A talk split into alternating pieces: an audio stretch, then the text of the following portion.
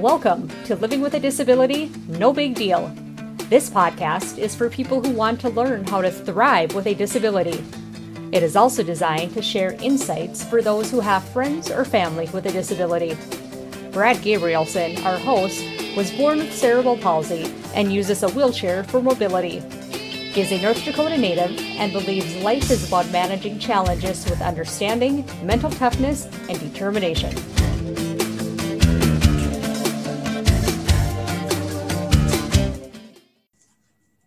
Welcome to another episode of Living with a, Living with a Disability, No Big Deal podcast. My name is Brad Gabrielson, and we have a guest today. Her name is Judy Sigley Ahmed. And Greg and Jennifer from Roll-Ramp is here today. Hi, guys. Hello, Brad. Hi there. So happy to be back. Yeah, it's been a long year. It has. Well, it, uh, yeah, long year already. Well, well, today we're really excited to have a, a very fun, interesting guest, um, Judy.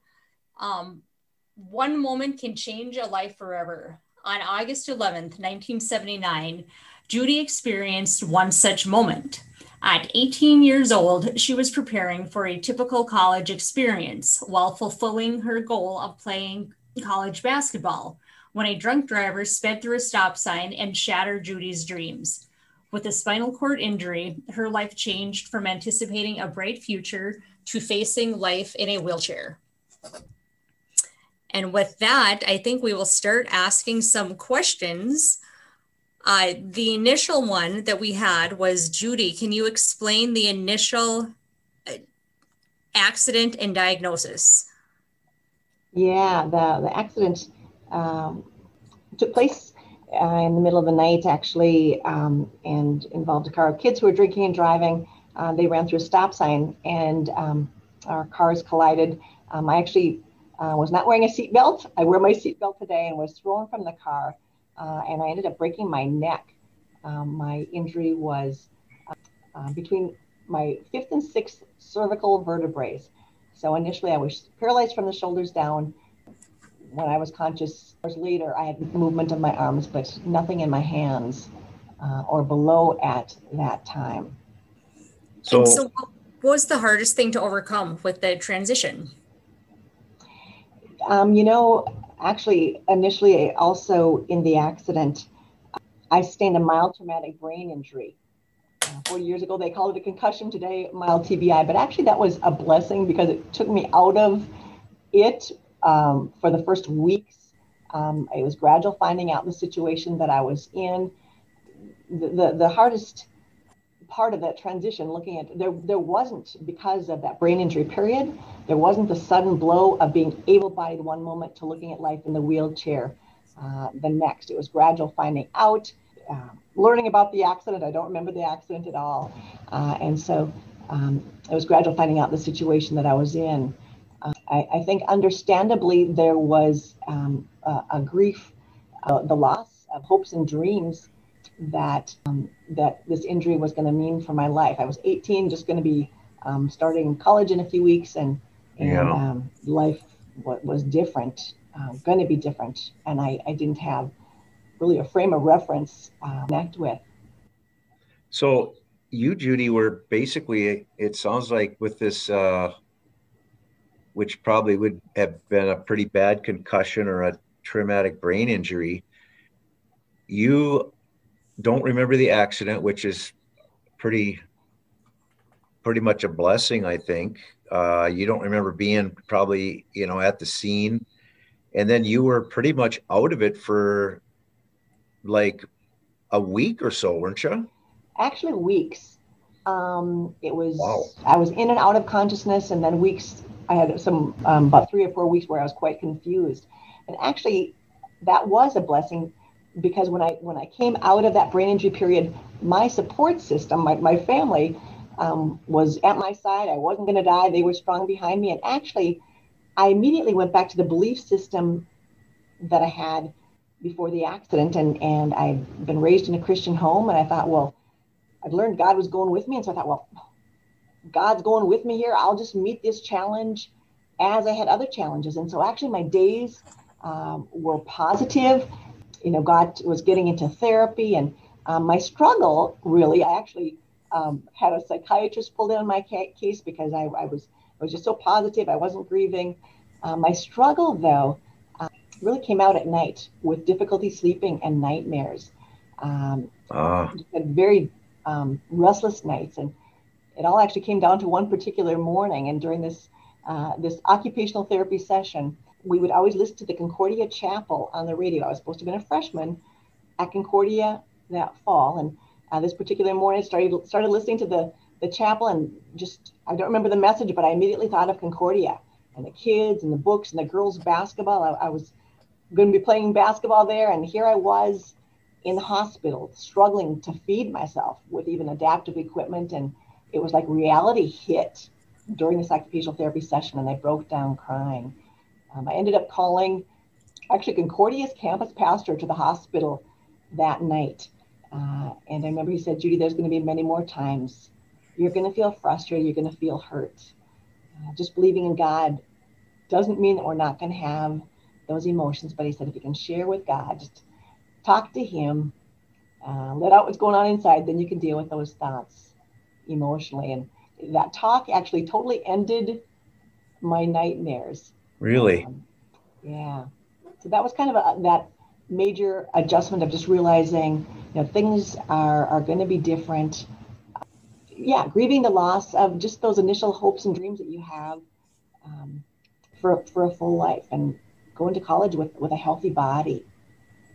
Well, there's no, there's no uh, way to, you know, to ever be prepared for something that happens in the blink of an eye, from being, you know, quote unquote normal and active and whatever, to then being completely, you know, laying there in the bed. I remember just like, I just kept saying my name. I said, I can't believe that Greg Mall is paralyzed, because I just had, you know, this disbelief that how can this be? Right.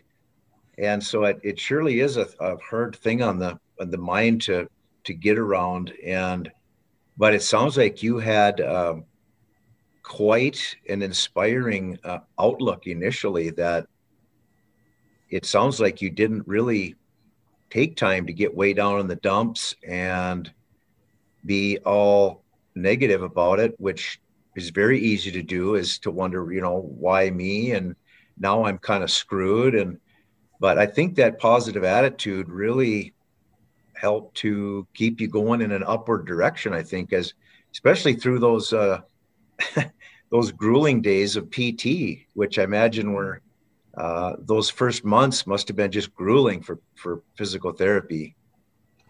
And, you know, as an athlete, I, I, I loved it and I got into it. And so that was really actually a good thing to channel myself, my energy into. Um, just as an athlete, I knew that, you know, success didn't just happen overnight, but it was a daily process of getting stronger. Um, with my injury, it is also an incomplete spinal cord injury. So actually, it was about um, two months after that accident when the fingers on my left hand started regaining movement. Uh, so now I am a lefty. Actually, my right hand is still paralyzed. But then also, weeks later, I started getting movement throughout my body. Um, limited muscle control, but I can, can, can contract most of the muscles in my body. I can stand, bear weight. I say I am an odd quad. Yeah. But, um, but I, and so I am stronger than most. And, and actually um, for years, uh, you know, really pushed, because I didn't know what was going to come. Um, and actually the doctors didn't know either how much strength would come with the muscles throughout my body. But now it's just, and, and even after a couple of years, it was clear that it's just to a limited degree um, and would not be, actually it was more than more than that after the accident, but but actually during even my college years, um, I mean, I worked out daily with leg braces and a walker, and didn't really know just where this was was um, going to end. You know, if if maybe I would walk normally again someday. So that was part of my recovery process as well. Yeah, it takes a long, uh, a lot longer than they tell you. Uh... They usually tell you that within the first six weeks, what you have is what you'll have. But that's really not true, because that's what they told me. And I'm an incomplete T twelve.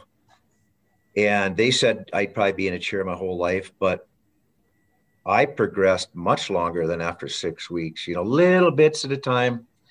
And so you do, the, the human body is able to adapt and to uh, kind of recover. And I think a lot of it has to do with how you press it, and you being kind of that competitive, you know, athlete, you probably, your body probably was in pretty decent shape when the accident happened, which is, you know, half the battle is what kind of shape are you in when, when you get injured, because you have to work so hard to, uh, to power through. You know, but, and Greg, I want to, yeah. Go ahead, Judy. I just want to comment too, just on that that that mental, um, uh, you know, adjusting to a disability and adjusting to a huge loss. You know, even though I had this conversation with the pastor late one night, and that ended by nightmares, um, there still was going to be grief in my heart, just dealing with this loss. And I, I remember that, you know, that freshman year. Um, honestly, I remember just wondering if I was ever going to laugh hard again. I. Um, you know, just give a good old belly laugh. I just sensed that I was different. I sensed that things were not going to be the same ever again. Uh, and actually, it was it was years.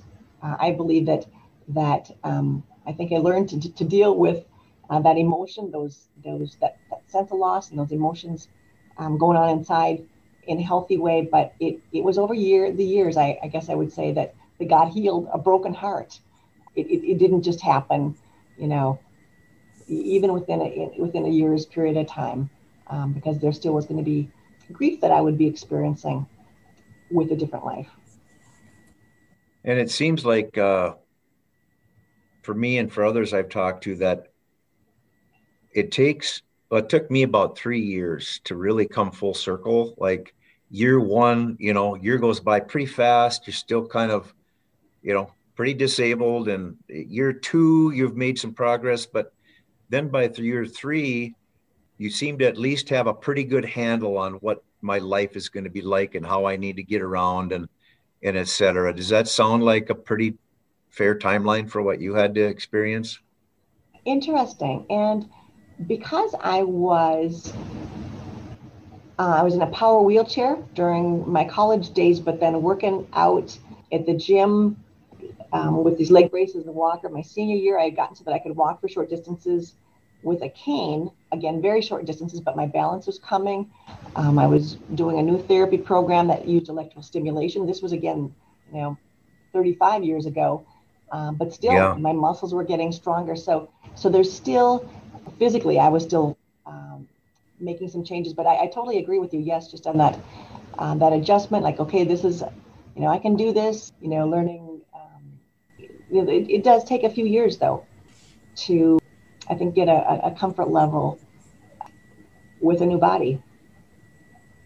And I have a question just regarding when you were at Concordia, what did you notice as far as accessibility for like just wheelchair access into, you know, buildings and uh, just getting general getting around? Yeah, that is so great. Um, Concordia said they would have an accessible dorm for me when I got there. And I really wanted to be in the freshman dorm, which the, the challenge with this was that uh, the freshman dorm, Hoyam, had three steps down to its first floor. And it would mean transferring from my power chair to my manual chair. And then the kids would take me up and down those three steps. And surprisingly, the administration said, you know what? Okay, let's let her do it. I don't know um, if they would do that today. But anyway, um, yeah. But this was just, um, it actually it was so good. I, I, it was not a, um, I mean, I, I did this and, and, um, I say, um, let me tell you, every, every girl that lived in Hoyam dorm and their boyfriends that came to visit, um, knew how to take me up and down. They, I, they had wheelchair etiquette one oh one. Really? They would, take, they would take me up and down those, those steps, whoever was there. It's like, okay, you know, can you help me? And so the, the, you know, those kids would take me up and down. And so I had this, this, um, in my mind, I, I had a full load of classes. I worked out uh, daily in the gym. I lived in the freshman dorm. I actually had a, ba- a boyfriend back home, so I didn't see myself as being that different than other some other college freshmen. Uh, the next years, I did um, live in an accessible dorm that they had made. If I had classes in um, rooms, there was a couple of occasions when the classes were inaccessible dorms. They moved, I'm sorry, they were in, in inaccessible buildings. Uh, one particular building was not accessible to me at all. They moved that class to another uh, another building. Um, I think there was the Normandy, um, a place, a social gathering. There were steps going into it. Uh, the bookstore was also in the basement of that building. I actually couldn't get into those buildings at all. So there definitely were, were um, uh, some limitations, but uh, the college was very accommodating. And they That's got me wonderful. That's so great, because that would have been pre-A D A, you know, pre pre-Americans with Disabilities Act. So that's wonderful that the, the college was able to make special accommodations for your situation so that you could uh, go continue on as a student like you had planned and intended. Yep. Yeah. They, Be they part of the natural, yeah, social structure.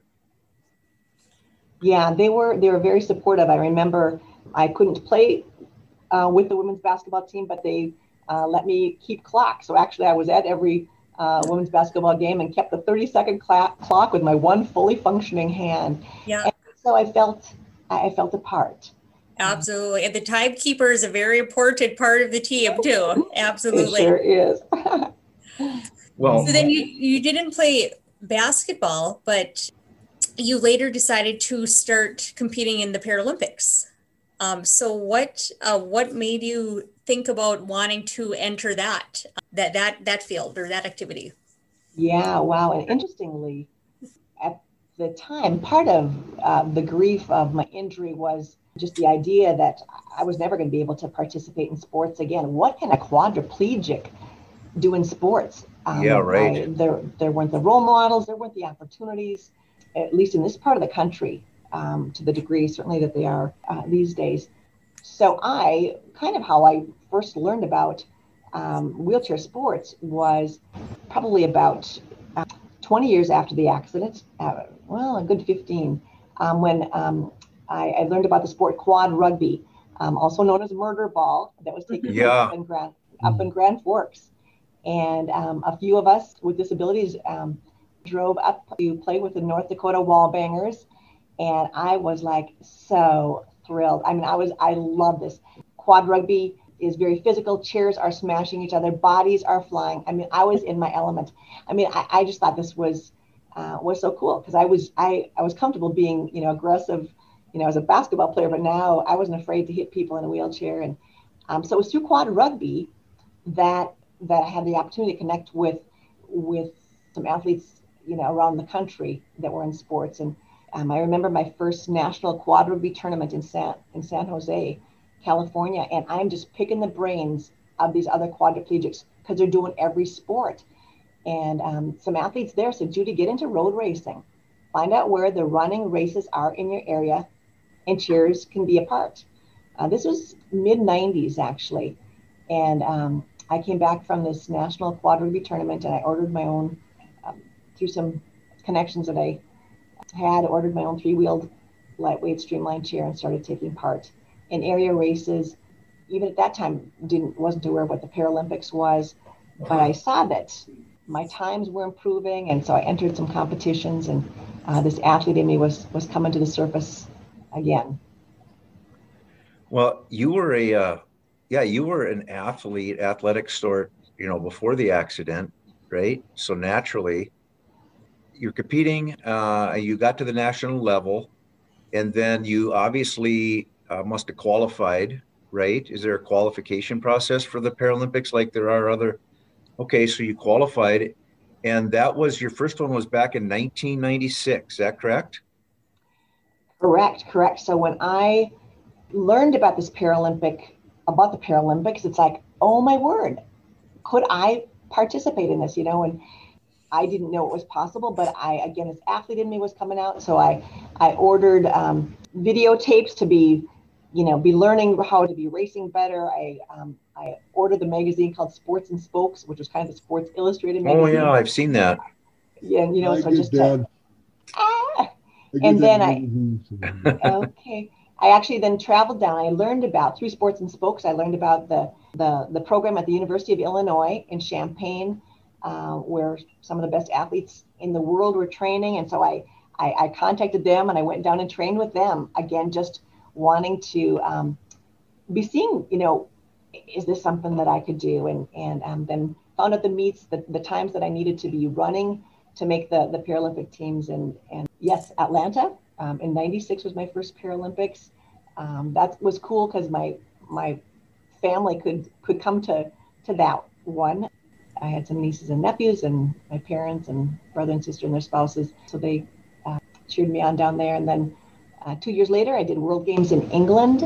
And then I did the Pan Am Games in Mexico City in ninety-nine, and then Sydney, Australia. Uh, the Paralympics was my, my last my last competition with wheelchair racing because I tore a tendon in my wrist at that uh, with that event. Yeah, at the two thousand. Uh, now, but prior to that, no, back to ninety-six. Now you ran uh, in a number of races, right? I mean, you had uh, several distances that you participated in, and you set a record in ninety-six, did you not? Uh, not with the Paralympics. I set I set some national records in national in ninety-seven. Uh, I think the fifteen hundred is, is the only one that continues to hold. Um, wow. Be, wow. Be held today, but that's um, crazy. Yeah, that was at, at, at the national level, which was wow. It's kind of exciting. And then at the two thousand games, uh, you were competing, and you competed in. Uh, had you gotten through some of the distances before you got injured, or? You know what? I actually injured um, my wrist that summer, and actually tore the tendon during the summer, or, or oh. severely stretched it. And so I was actually um, training on an injured one, and they put um, they did a cortisone shot in it before I competed in the games. And so I um, I wasn't running my best times at the games, but um, I did more damage to it at at with the event, and just really um, felt. That year that my, my shoulders were getting getting kind of worn out too, and yeah. um, just the positioning in the racing chair is, is hard on shoulders, and I thought, you know what, I need my arms the rest of my life. Yeah. And um, it just um, even the, though the the tendon that I tore was in my my right paralyzed hand, it's like, you know what, you don't want to lose more function in any part of your body. And so I just thought, you know what, uh, I've had eight eight years of uh, competitive racing, and it's just time to to move on. Quite a run for sure. Now, did you uh, did you have to do any um, kind of surg- surgical work to that tendon, or did they just let it heal on its own? Nope, they did. They did a um, they um, did a, a repair. So I've got got a scar in my in my wrist area, but it, it healed well. But still, I did lose a little bit of that wrist flexion with it. And again, you you, you don't want to have to lose function. No, you definitely uh, do. You don't think about it really so much when you're younger, but as you do start to, you know, feel those uh, stiffnesses and uh, things kind of wearing down, you definitely start thinking about uh, self-preservation at some point. Yeah. Yeah. Yeah. Are you able to do other activities at all, uh, like uh, swimming or? Yeah, you know what? Just other sports that I've gotten into, I guess, over the years. Um, I, I love to swim because you're weightless pretty much in the water, and yeah, and I'd been a, a good swimmer before I was injured. Um, but I've also gotten into downhill skiing. Love that with you. So I'm doing a, doing a sit ski. Uh, the poles are called outriggers. Outriggers with a they have a mini ski on on the ends, and um, actually I was skied tethered, so I had somebody skiing behind me with reins, kind of like reins. It's for a horse, but anyway, just to help me control my speed if I can't quite make a turn. Um, but phenomenal experience. Um, and um, I've done um, sled hockey um, uh, in more recent more recent years, which is just a blast. Wow. Um, and um, my kind of I think one of my favorite sports with team competition to participate in now is is softball. Uh, and there's a group, Hope Incorporated, in Fargo that um, provides sport opportunities for people with mobility challenges, and and um, just love um, going to the softball field um, and playing playing ball with them during the summer months. Wow. Well, that's certainly a lot of activities there. I mean, I who was was there anybody else doing downhill racing at that time? And I mean, that seems crazy to me. I mean, and I'm kind of extreme, and uh, I skied before, but I can't even imagine downhill skiing once I was disabled. You know, it is a, a phenomenal feeling to um, have uh, the wind in your face and just getting speed. Um, you don't have to have a lot of strength to um, actually really get cruising on these slopes. And I was just, I just was on the green slopes, which is the beginning slopes. But it yeah. just, it was so, but, but I would go with coworkers. And so they, they would ski on their hills, and I would, there, you go to places where there's a disabled ski program um, going on. And, and um, so, no, it's fun. And, and I wasn't a, a competitive downhill skier. So for me, well, sure. it, it was just um, me and, and um, my ski instructor on the slopes uh, for the majority of the time. But it, it, we, I just loved it. It's the thrill of the, uh, to get the adrenaline going, right? Yeah. The need, uh, the competitiveness, the excitement of, uh, of all of it. And uh, certainly you've been an inspiration as far as uh, not just sitting in your chair, for crying out loud. I mean, being able to participate in uh, the, the uh, wheelchair racing, downhill skiing, uh, sled hockey, which is, I just learned about that recently. I don't couldn't believe it's been going all on all that long, but that's certainly a, a go get 'em sport too. So, so kudos to you. It certainly helps uh, keep a person active and, you know, keep them younger, keep you involved, you know?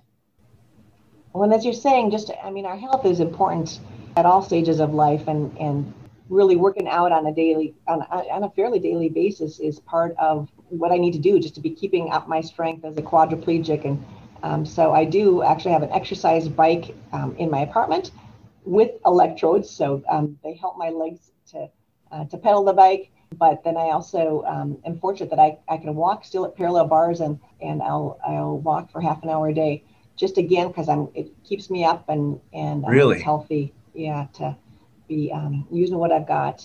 So Judy, do you go somewhere to, to do the, your workout routine, or like to a gym facility? Or you know what, I, I did for years when I was working at the hospital. I had access to the parallel bars there, and now the last twelve years I've been I've been not had access to parallel bars. But just a couple of years ago I moved to Edgewood Vista in Fargo. It's a senior living complex that has uh, parallel bars in their gym, and so um, I can be have access to those every day.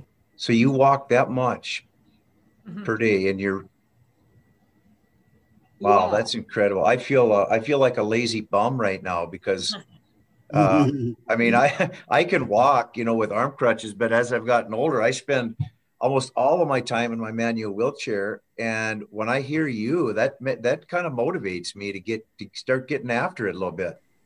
You know, I actually went back to a power chair though a couple of years ago. I had a rotator cuff surgery, and so um, had been in the manual chair for, you know, thirty-five years, and then. Um, Then uh, with this rotator cuff surgery, my doctor said that just my arms are wearing out. So so I, I'm not getting a lot of exercise or movement as you do in the manual chair even. And and so um, this is this is good for me. Yep, indeed. Judy, um, I know you wrote a book in two thousand five. What was the inspiration behind it? Oh, great question. At the time, I was working for the hospital, and I was given this uh, kind of a community relations role after my competition in, in Australia. And they let me tell my story and, and speak. And actually, um, writing a book was just another way to hopefully bring encouragement to people. The book is Living Without Limits, ten Keys to Unlocking the Champion with You. And um, I, I guess I felt that everybody has challenges. I was dealing with physical challenges, but, you know, Um, life isn't easy for anybody, and and so I, I wanted to um, just share just some some of my story and ways to meet challenges with others to hopefully encourage them. Fantastic. What type of what type of progress have you seen in the la- in the dis- in the disability movement in the next ten years? Wow, you know what I. Yeah, you know what, there, there certainly has been changes and improvements in, in accessibility and for people with disabilities, I think, to be out, to be active um, in our, our community. We're, we're, not, we're not there yet. I I think I feel very fortunate. I feel really blessed to be in, to live in the United States, where we have, you know, curb cuts and um, um, requirements made made for, you know, for, for buildings to be accessible. I remember being on a on a panel years ago with a, a gentleman who's from Mongolia, and he said, you know, my country just doesn't have the resources to mandate that things be accessible. And so, you know, generally, I, I think things are, are, are good, and, and I, I hope and continue to expect that they will continue to progress. I think kids are given opportunities in school. Again, there are there's challenges, but I, I'm hoping that anyway that there are that there continues to be an awareness uh, of the need for support to to these kids and families to uh, so that they can be a part and uh, pursue their dreams as well. Yeah, I, I think you would agree, Brad. Inclusion and support is a big part of that whole. That's everything, you know, basically, and uh, and so yeah, really the community, I mean, disabled community is like a one big, big, big family, and if we can help each other out, like people like uh, uh, Hunter Pinky and those that are just newly disabled, um, you know, he, I mean, he's doing excellent. I mean, he's, he doesn't let any grass grow under his wheels, that's for sure. But um, very positive individual, and that's very cool. So, um, I, you know. Absolutely, we're in this together, and we need each other to cheer for one another and encourage one another, and and, and to to. brainstorm how how can we make it happen and, and work together. Yeah, I love just that that concept of, of sometimes I need help and sometimes I can be a support to someone else and offer that help to, to them. Yeah. Well, what would you say to somebody that's recently disabled that was recently disabled? Wow, you can do this. Uh, dream big, work hard, network. Don't let fears keep you from stepping out. Yeah, those are some pretty powerful words. We can't dwell on what we, lo- on, I, I guess it was in the first years after my accident, I realized I couldn't dwell on what I had lost.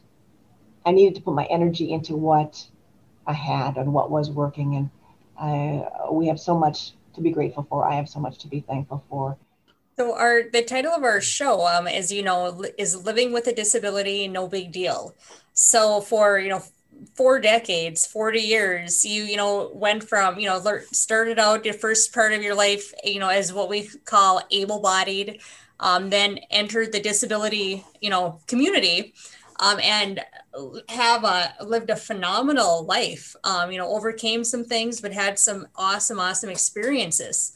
And then last summer, I guess you started a new chapter in your life, in your phenomenal life. So t- tell us about that.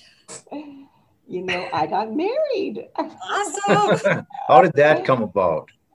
Oh, there's got to yeah. be a story there. Actually, there is. And I, gentleman that I was involved in the car accident with, he and I uh, recon- reconnected. Actually, Dean was teaching his first year in Pelican Rapids, and it was my senior year of high school where we met. Uh, we were in the car accident together in August before I went off to college, and uh, and actually dated for a couple years, and then we were kind of just in, in, in different areas of life, and so we we parted ways, and then um, uh, he married someone else, and I went on with my life, and then um, he re- reached out to me a, a couple years ago. He went through a divorce, and um, it was actually just after I'd had my rotator cuff surgery, so I was rehabbing at a transitional living facility in town, and um, so was that kind of at my lowest point physically again. Oh um, but anyway, we ended up um, starting to date, um, uh, uh, re- reconnected a, a couple months later, and yeah, got married this past July third. Wow, uh, that is certainly full circle. So he was in the car that day. Was he injured at all, or? Yeah, he broke some bones, um, but is. is doing doing doing fine today. Okay. Yeah. Wow. So he went off to uh You went off to Concordia, and he went off somewhere else after the after the accident? Um, he was still in, in Pelican Rapids, and so I was just kind of getting into the college scene, and he continued with his career, then moved out to, Cal- to California for twenty years. So I just our, our lives went. He's, he's also Concordia graduate, so we would see each other. Uh, we saw each other about every four or five years probably, and just by happenstance kind of. And well, you probably didn't see too much of each other after that accident, did you? You know what? He kind of stayed at my side for for for a couple of years. Is um, that right?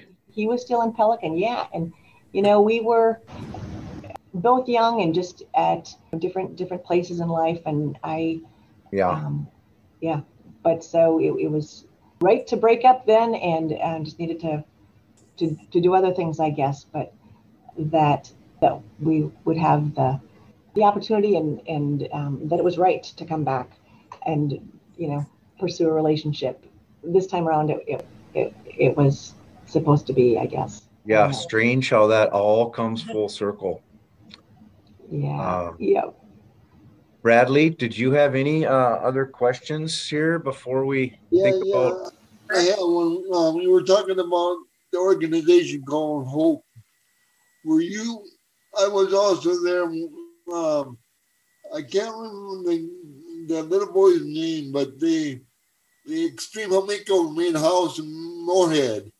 And I, Correct. And I believe his mother or father or something. I can, I could be wrong on this, but I, his parents had something to do with Hope, or they started it, or something like that. Am I correct in saying that?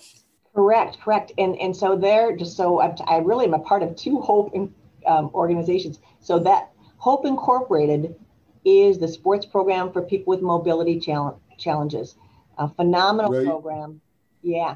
And so then just, and just so you know, so I, and I work also at Hope Lutheran Church, and that's another Hope. So I have to make sure that people are clear on. Um, okay. Because I, hopes, was but, on, I was on the Extreme Makeover T V show when they spelled out the word Hope in this big field over by the new complex. And uh, I believe it was Moorhead.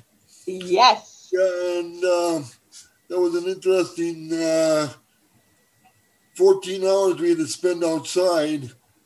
Hey, because we, we had to wait for the lighting to come just perfectly. Oh my God!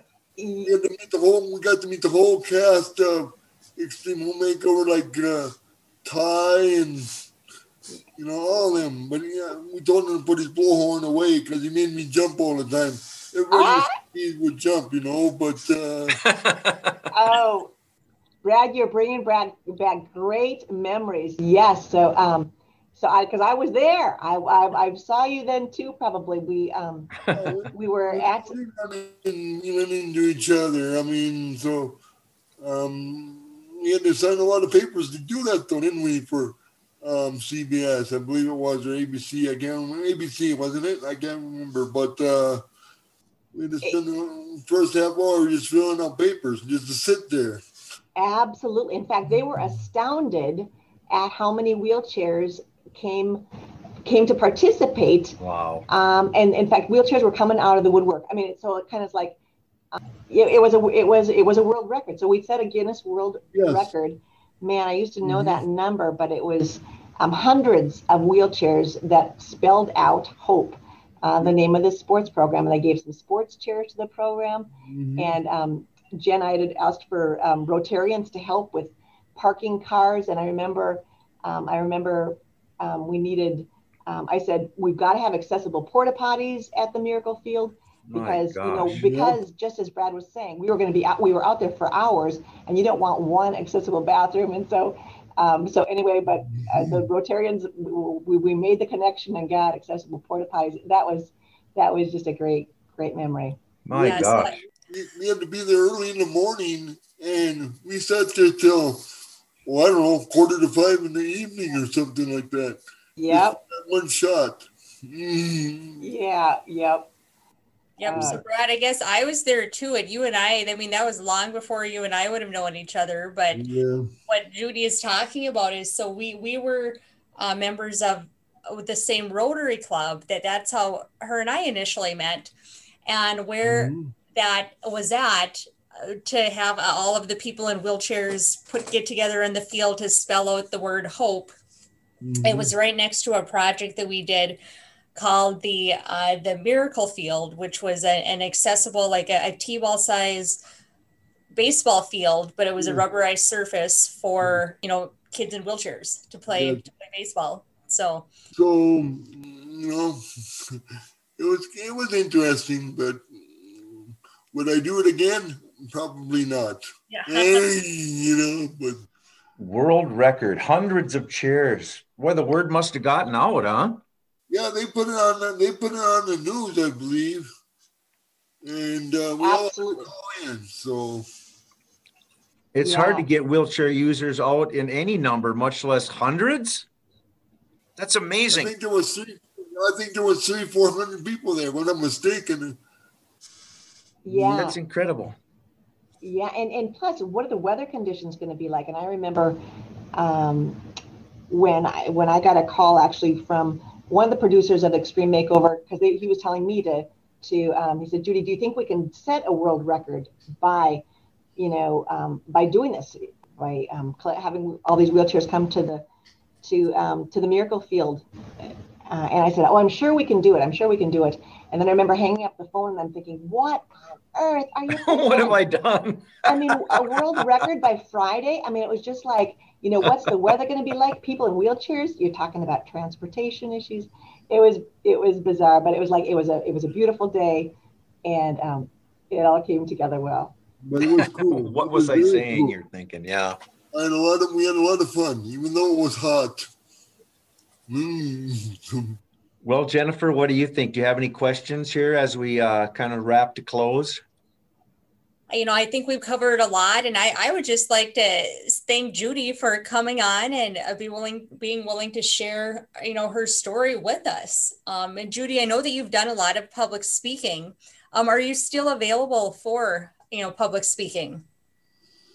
Oh, yeah, probably. I mean, it's it's it's been a COVID year, so there has it's been pretty quiet. But um, you know what? If, if I can be an encouragement to to to to people, absolutely. Okay, fantastic. And I know have you, you have a, a website. Um, it's uh, Judy Sigley dot com. There, where there's info, and can people contact you through the website there? That would be great. Awesome.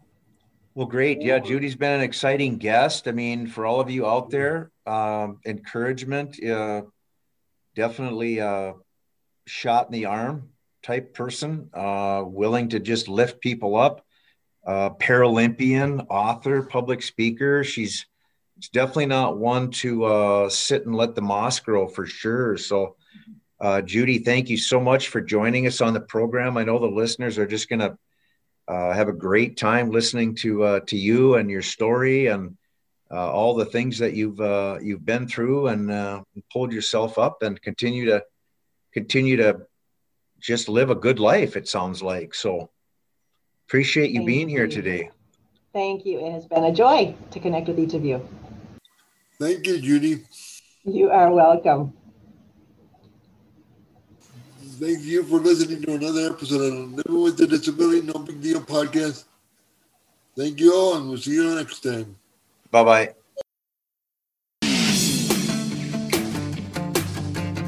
Thank you for listening to this episode of Living with a Disability, No Big Deal. Sponsored by Roll-Ramp, this podcast features Brad Gabrielson, who encourages everyone with a disability to live life to the fullest. Roll-Ramp is a global company based in North Dakota dedicated to helping people find solutions to accessibility needs. We hope you'll join us again next time on Living with a Disability, No Big Deal.